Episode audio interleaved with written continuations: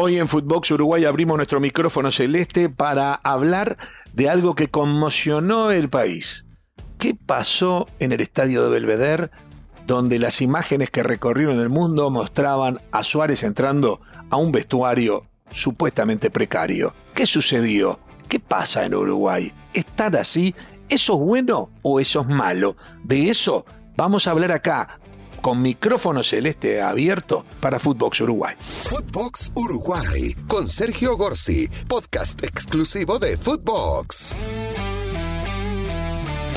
Y hoy en Footbox Uruguay eh, trataremos el tema, un tema que, que, generó mucha polémica porque se viralizó en el mundo unas imágenes, un video mostrando a Luis Suárez entrando al estadio de Liverpool, a Belvedere, en eh, el partido que jugó eh, con Nacional y que terminó siendo triunfo de Nacional en esa jornada. Por si eso fuese poco, días después, en medio de la polémica, de las críticas que incluso llevaron al propio presidente de la UFA a criticar al escenario eh, de Liverpool, eh, aparecieron también imágenes del vestuario de rentistas en un partido entre rentistas y Danubio, en donde otro futbolista que tuvo pasado mundialista, en este caso, como Sebastián Fernández, autor del gol para un triunfo de Danubio de visitante en la cancha de rentistas 1 0 en ese mismo fin de semana, estaba en una camilla que se había improvisado con dos, eh, dos barriles, con dos barriles de productos químicos, estaba vacío, pero esos dos barriles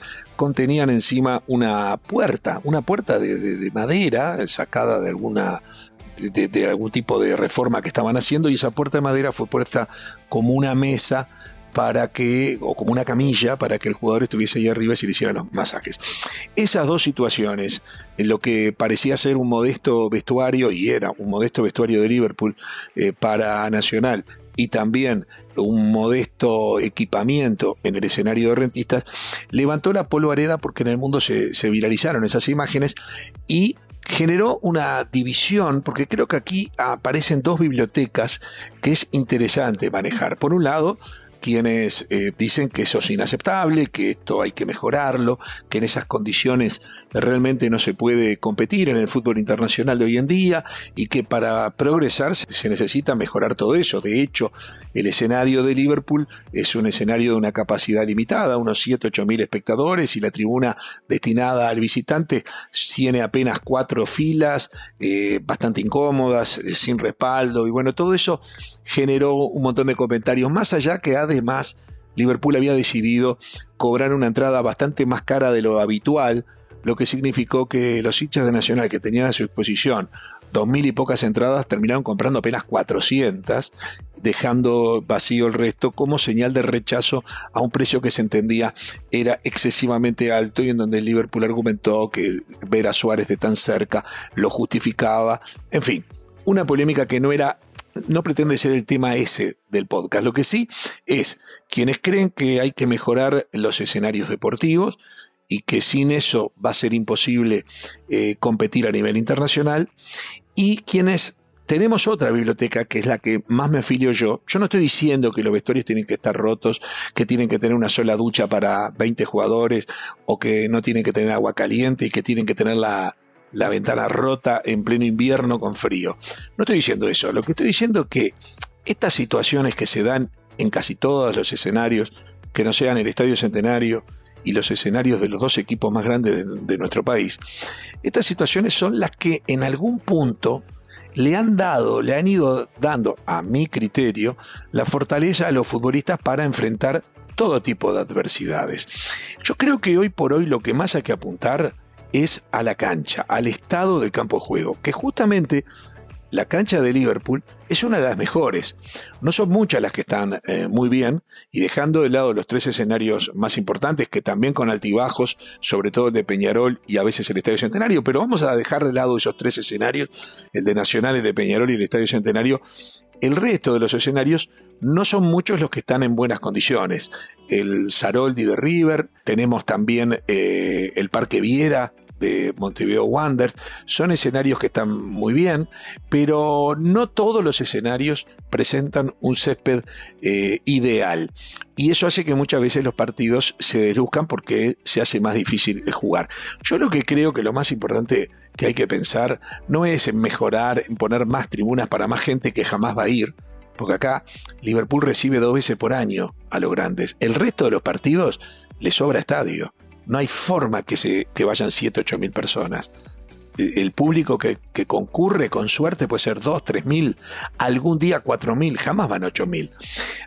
Eso que tiene que ver con los vestuarios. Los vestuarios ya lo dije, los jugadores están acostumbrados, vienen de nuestras divisiones juveniles, vienen de nuestro fútbol del interior. Es una casualidad que Suárez volvió. Lo normal no es que vuelvas y te encuentres con incomodidades. Lo normal es que para vos eso sea tu vida y que cuando te transfieren al exterior, empieces a encontrar muchas de las comodidades que acá no tenían y que solamente se tienen cuando jugás en la selección uruguaya o cuando jugás en un grande. Insisto, para mí lo más importante es tener un buen campo de juego y sobre todas las cosas tener complejos deportivos que muchos los tienen, Liverpool es uno de ellos, que muchos los tienen, con una cantidad suficiente de canchas que les permitan entrenar a las divisiones juveniles y también al primer equipo, porque el primer equipo no puede jugar en la cancha principal, no puede ser que entrene en su propio estadio, lo revienta, lo deja roto para el fin de semana. Entonces, es muy importante que también tenga un campo de juego adecuado, porque a esas imágenes que circularon en el mundo, yo tengo que agregar que conozco directores técnicos que han renunciado a equipos de primera división equipos de primera división han renunciado, se han ido, porque entendían que no tenían las condiciones para trabajar en la semana, que ante la falta de canchas adecuadas para entrenar durante de lunes a viernes, para tener entrenamientos, tenían que entrenar en parques abiertos, en, en canteros de alguna avenida. ¿A ustedes les parece que un equipo de fútbol profesional que compite en un campeonato, en una liga de un país que ha sido reiteradamente campeón de América del mundo, que compite en un sistema que le podría llevar a permitir clasificar una Copa Libertadores y cuando uno clasifica, tiene que pensar, y por ahí mira si la gana, y si después juega el Mundial de Clubes. Y en esa liga, que es la liga de los grandes equipos del mundo, están equipos que a veces no tienen dónde entrenar y entrenan en plazas y en parques. Eso pasa todavía hoy. No es lo más común, pero pasa también en el fútbol uruguayo. Yo creo que es eso lo que hay que mejorar. Lo otro me parece no, no, le llamo folclore, ni siquiera es que le doy al visitante un mal vestuario para sacar ventaja. De hecho, en los dos partidos que estamos hablando, los que ganaron fueron los visitantes. Es más, la foto del partido retista Danubio que tiene a Papelito Fernández en la camilla fue el autor del gol para Danubio. Y en el caso de Nacional, Nacional terminó ganando el partido. Y Nacional hizo lo que pasa habitualmente, lo hace Nacional y lo hace también Peñarol y lo hacen casi todos los clubes. Es que cuando termina el partido, se secan un poco y se ponen un equipo deportivo, se suben al ómnibus y se van a su propia concentración. No nos olvidemos que el 90% de los partidos en Uruguay se juegan en un entorno de 15 kilómetros de distancia. Entonces les resulta mucho más cómodo irse rápidamente al ómnibus y salir de ese escenario e ir a su propia concentración, a sus propias duchas, a lo que ellos tienen preparado, que quedarse en esas canchas. Por lo tanto, creo que se hizo eh, un gran revuelo, se armó un gran revuelo por una situación que en realidad lo que nos dio fue vergüenza. Esto como cuando uno tiene invita a gente para su cumpleaños. No le gusta que llegue a su casa y encuentre que hay humedad en el techo o que en un baño está la canilla rota. Es decir, te da vergüenza que eso te pase o que haya una silla rota. Ok, nos dio vergüenza porque por ser Suárez el video se vio en todo el mundo. Ahora, los que de verdad analizan el fútbol desde el punto de vista de lo que logra un país de 3 millones de habitantes, sin dinero para tener escenarios adecuados, sin necesidad de tener estadios grandes porque no tiene gente para luego llenarlos, y con dos clubes grandes y el resto que se necesita para complementar el campeonato, Montevideo, en donde se nuclea prácticamente todo el fútbol profesional uruguayo, eh, si fuese Argentina sería Rosario Central y Newell's. Acá hay 28 equipos entre la A y la B. Es decir, si fuese Santa Fe, serían Colón y Unión. Si fuese La Plata, serían Gimnasia y Estudiantes. Si fuese Porto Alegre, serían Inter y Gremio. Si fuese Río San Pablo, que tienen más de 20 millones de habitantes, serían cuatro o cinco equipos. Flamengo, Fluminense, Vasco da Gama, Botafogo y para contar, en Río. O en San Pablo, Corinthians, Palmeiras, San Pablo y, y ya me tengo que ir 150 kilómetros para agarrar a Santos.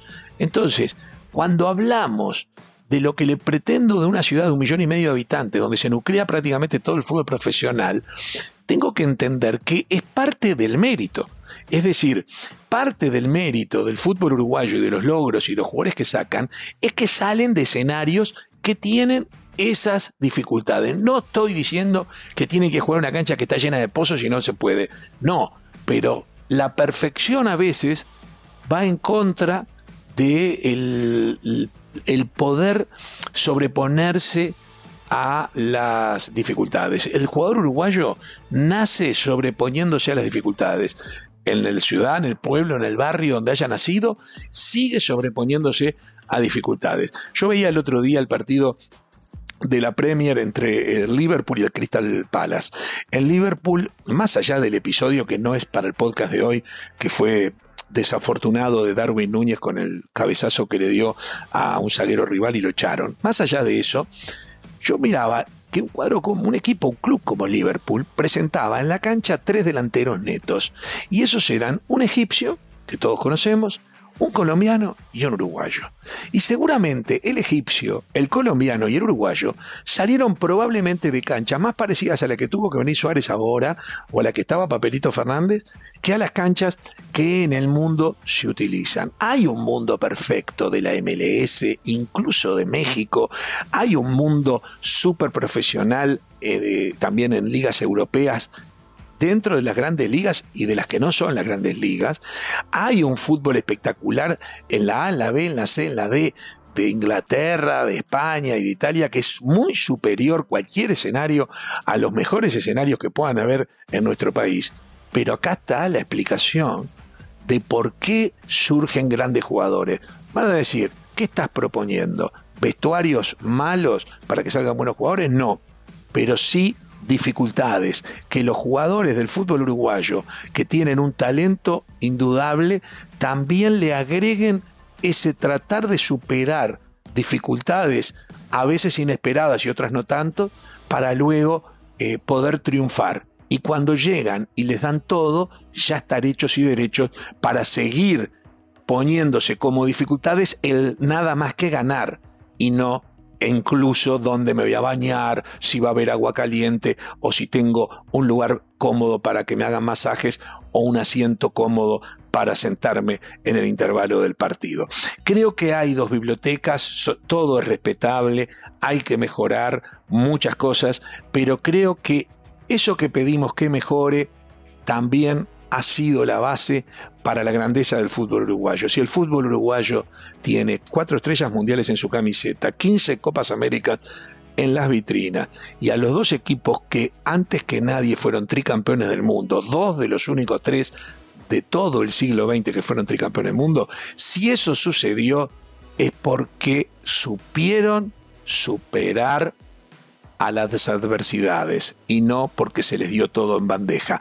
Así que las bibliotecas habría que mezclarlas un poco y de ahí sacar un fútbol mejor. Señoras y señores, cerramos nuestro podcast del día de hoy. Esto fue Footbox Uruguay con Sergio Gorsi, podcast exclusivo de Footbox.